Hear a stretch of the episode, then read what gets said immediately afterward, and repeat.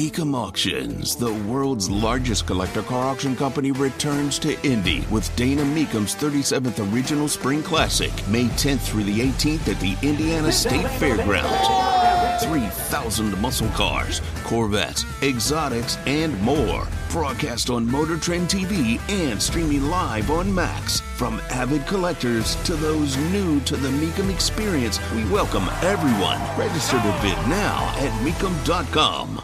On the Andy Moore Automotive Group hotline right now, we have a former champion from pole to the win back in 2019. He's going to be starting in row number eight coming up on the 107th running of the greatest spectacle in racing. Simon Pagenaud joins us. Hello, Simon. How are you today? Hello, I'm great. I just just heard about the news. Uh, Tina Turner, man, it's uh, you know she she rocked my childhood. So really, really sad to hear the passing. That is a great way to put it. And obviously, being from France, you know, I'm here from from Indiana. It didn't matter because if you're around your age, our age, Tina Turner did help, musically speaking, shape what we listened to during our childhood. That is incredibly meaningful, and you may not realize that completely. And unfortunately, Simon, until somebody or that person in this case is gone. Exactly, exactly. It's such a such a surprising thing, but uh, she was great and really, really, really marked my childhood. You know, ba- raised I was raised in France, and she was a huge star. So, um, you know, very, very sad to hear the news. Yeah, but just- she had a great life, though. Yeah, one of the more original voices you will ever hear. And she was in in one film that I knew obviously the the biopic what's love got to do with it was about her life but she was in Mad Max Beyond Thunderdome and it, it I still can't get past when she says Thunderdome nobody else says it like Tina Turner. It was awesome Back in go. the day. All right, so um, preparation. You're on a Wednesday today. You've been through this many times before. You've won this thing back in 2019. Do you have a routine of preparation with the uh, the week leading up to the race? Anything you do? Well, you know, the, the biggest thing is we we try to uh, promote the race as much as possible. I just went to a, a school, elementary school, uh, with Helio actually, and we had a great time with the kids.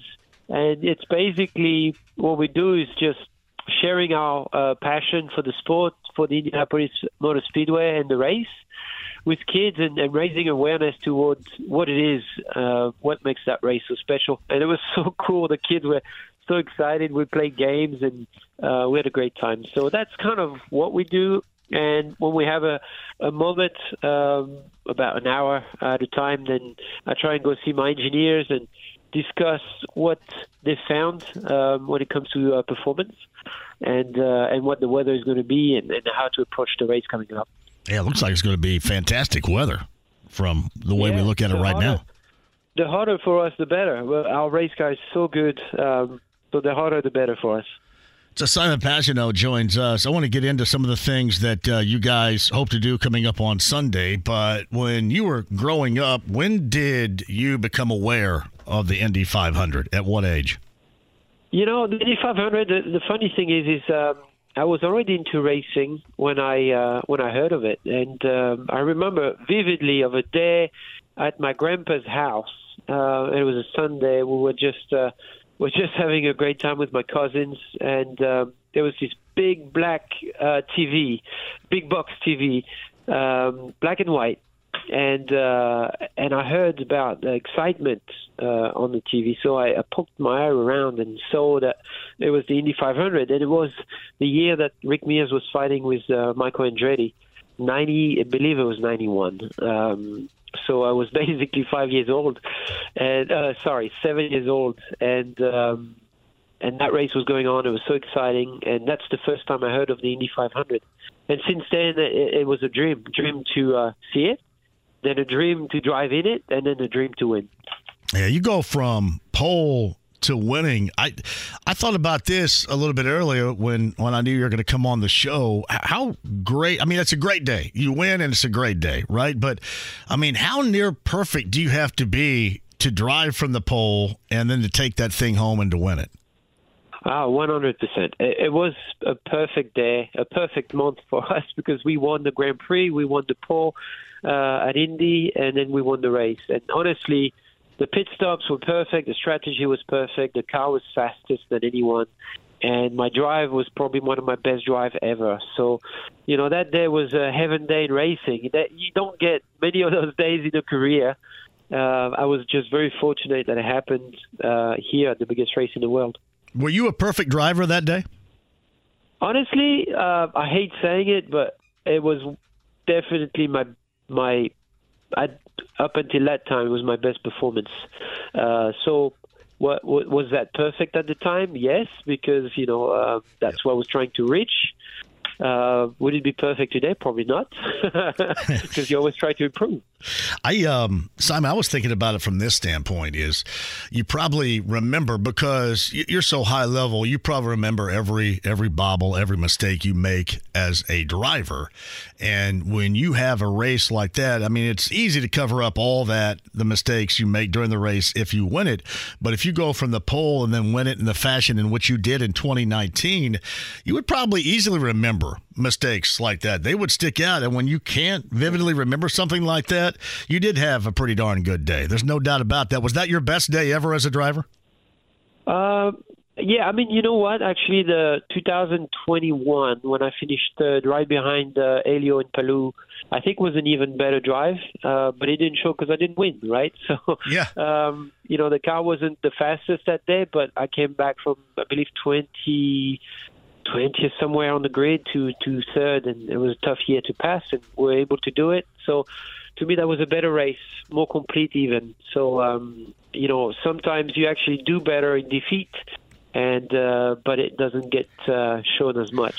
What made that a better drive than one in which I mean, other, other than making up so much ground and coming back in the fashion in which you did, what what made it from a driving standpoint a better drive, even more so than the time when you won in 2019? Well, simply, um, honestly, when you start at the back, it's much harder because you have to pass all these cars and you have so much adversity. Um, you know, starting at the front with the fastest car, it, it's a simple job. You just gotta you just gotta get it done. Uh, but then when you start at the back, you have to make things happen. Um, and uh, to me, that was a, a very aggressive race. Uh, drove on the limit the entire time in 2021, and I didn't waste any time uh, going to the front. There was a, a race against the watch, you know, to try to be in a, a contending uh, position by you know lap 170, and we got there, and then we fought for the win. So um, so that was great and a lot of fun. Um, very difficult to get there on time. Uh, and then have a chance to to fight for the win. It's uh, Simon Pagenaud joins us, the former champion on the Andy Moore Automotive Group hotline. How'd you uh, come away this past weekend thinking about your team, where you are, your car, and uh, what you might be able to do coming up on Sunday? What were your thoughts after this past weekend? You know, I really like my odds. Um, my race car feels really, really good in traffic. I'm starting. Uh, I'm starting in 22nd, which is uh, the, the number I was racing when I won the race, and I'm on eight row, which was my first racing number, eight. So I think my uh, superstition is really coming together here. You're selling me on uh, this too because I'm incredibly superstitious. You're selling me right here. Very, I can't be superstitious when I need to be. and you know, in this job, it's all about believing and convincing yourself that you can get it done. And I'm certainly at that level now. Um, we just had a great night with my crew at Top Golf. Um, it is not a partner of mine, but we really had a good time just being together. Uh, you know, it's about chemistry, and yeah. I feel like my team is really gelling. We we had a tough start of the season, but we are in a good spot right now, and I, I really like that. Uh, I like my race car, and I like the way that I feel. So I think we, we have all the chances in the world uh, to be contending for it. Simon Pagenaud joins us. Is that part of the feel leading up to Sunday and, and Sundays of the past with the Indy 500 in mind, feeling that your team is gelling together? Is that something that, that you have gauged over the years before the race, the week leading up to?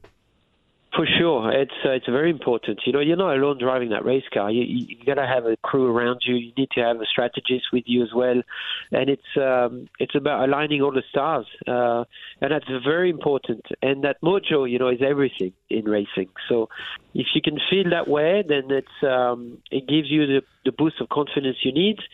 and I certainly feel that way today. So it's uh, it's exciting. Are you superstitious? Uh, you know, in general, no. Are but, you superstitious uh, like when it benefits you? Because I, I kind a, of am. Me too. 100%. Yeah, hundred percent. That's exactly how I am. what uh, what what, uh, what was the last uh, what was the last when the, when was the last time that you you recognized it was obvious to you you were superstitious about something was it a, a number was it something that took place what was it when I won in 19 the morning of the race um, I just felt something different and I told my wife uh, bring Ma- Norman our dog bring Norman to Victory Lane and the French flag she said Simon you never say stuff like that. I said, yeah, because today I'm going to win. And uh, and it was, uh, you know, in a way it was superstition. In a way, uh, I had seen the number 22 everywhere that month, and uh, and I just believed. Um, but it was outrageous to other people because you know before the race I called it, yeah, and it happened, uh, and it's the only time in my career I've done that. That is, that is calling your shot right there. So yeah, yeah. I, no, it was pretty cocky. yeah, well, yeah. I mean, I, did the uh, your driver friends? What? How did they feel about that when when you told them that story? Well, I I, I haven't told uh, my uh, driver friends because I don't have many. Uh, but I did tell all my buddies, yes, and, and my family. Uh, I did tell that story. But uh, yeah, it was it was it was a weird omen for sure. Yeah, I um I stop and, and pick up pennies uh, because you know find a penny, pick it up all the day, you'll have good luck. Would you do that if you found one out in front of your RV, like when you're getting ready and get? Would you p- pick up the penny and rub it? I would definitely do that, especially if I saw, um, you know, um, the the four uh, four leaf um, oh, four yeah. leaf as well on the ground. I would definitely pick it up and put it in a special place. Simon, I grabbed I, I grabbed a penny from the Kroger parking lot this morning. you did? yeah, I don't well, even know. I don't know what I'm needing good luck for. I just I think to just to make it, like to keep going. I need that that good luck. So exactly. Um, Meyer Shank Racing, Simon Pagenaud. Before I let you go here, uh, you said the team chemistry. You feel that gel. Uh, you like where you are right now. You feel pretty good about Sunday, all in all, don't you? I do. You know, I don't think we have uh, the pace uh, to be on the pole position. Obviously, we we don't we don't have that but we have a car that's really consistent. I'm really happy about how the tires are behaving on my car. And the hotter it's going to be, the more it's going to show the weaknesses of other cars. And uh, it looks like it's going to be a hot day. So yeah, I feel I feel very comf- confident, very comfortable. Uh, I know how to play the game. I think that's the biggest thing with experience now. Um, so yeah, I look forward to Sunday. I'm actually excited about Sunday, and I am counting the days. So uh, I'm in a good spirit. I may change my pick here. I had initially hey. picked Takuma um, hey, you know, I'm a good salesman. That's what my dad does. So, you know, I learned from it. I think you sold me. I may have to change it now. I feel good about it, especially all this penny and four leaf clover stuff. I mean, I I'm, i may have to change that up. Hey, the best of luck to you. You're always a fantastic conversation. I appreciate well, you more you. than you know. The best of luck coming up on Sunday, and hopefully next week uh, we're doing this with you after your your second win coming up here on Sunday. I'll talk to you next week then. You got it. Simon All Pagenaud right. right there. I love it on the Eddie Moore Automotive Group hotline. Mecum Auctions, the world's largest collector car auction company, returns to Indy with Dana Mecum's 37th Original Spring Classic, May 10th through the 18th at the Indiana State Fairgrounds. 3,000 muscle cars, Corvettes, exotics, and more. Broadcast on Motor Trend TV and streaming live on Max. From avid collectors to those new to the Mecum experience, we welcome everyone. Register to bid now at Mecum.com.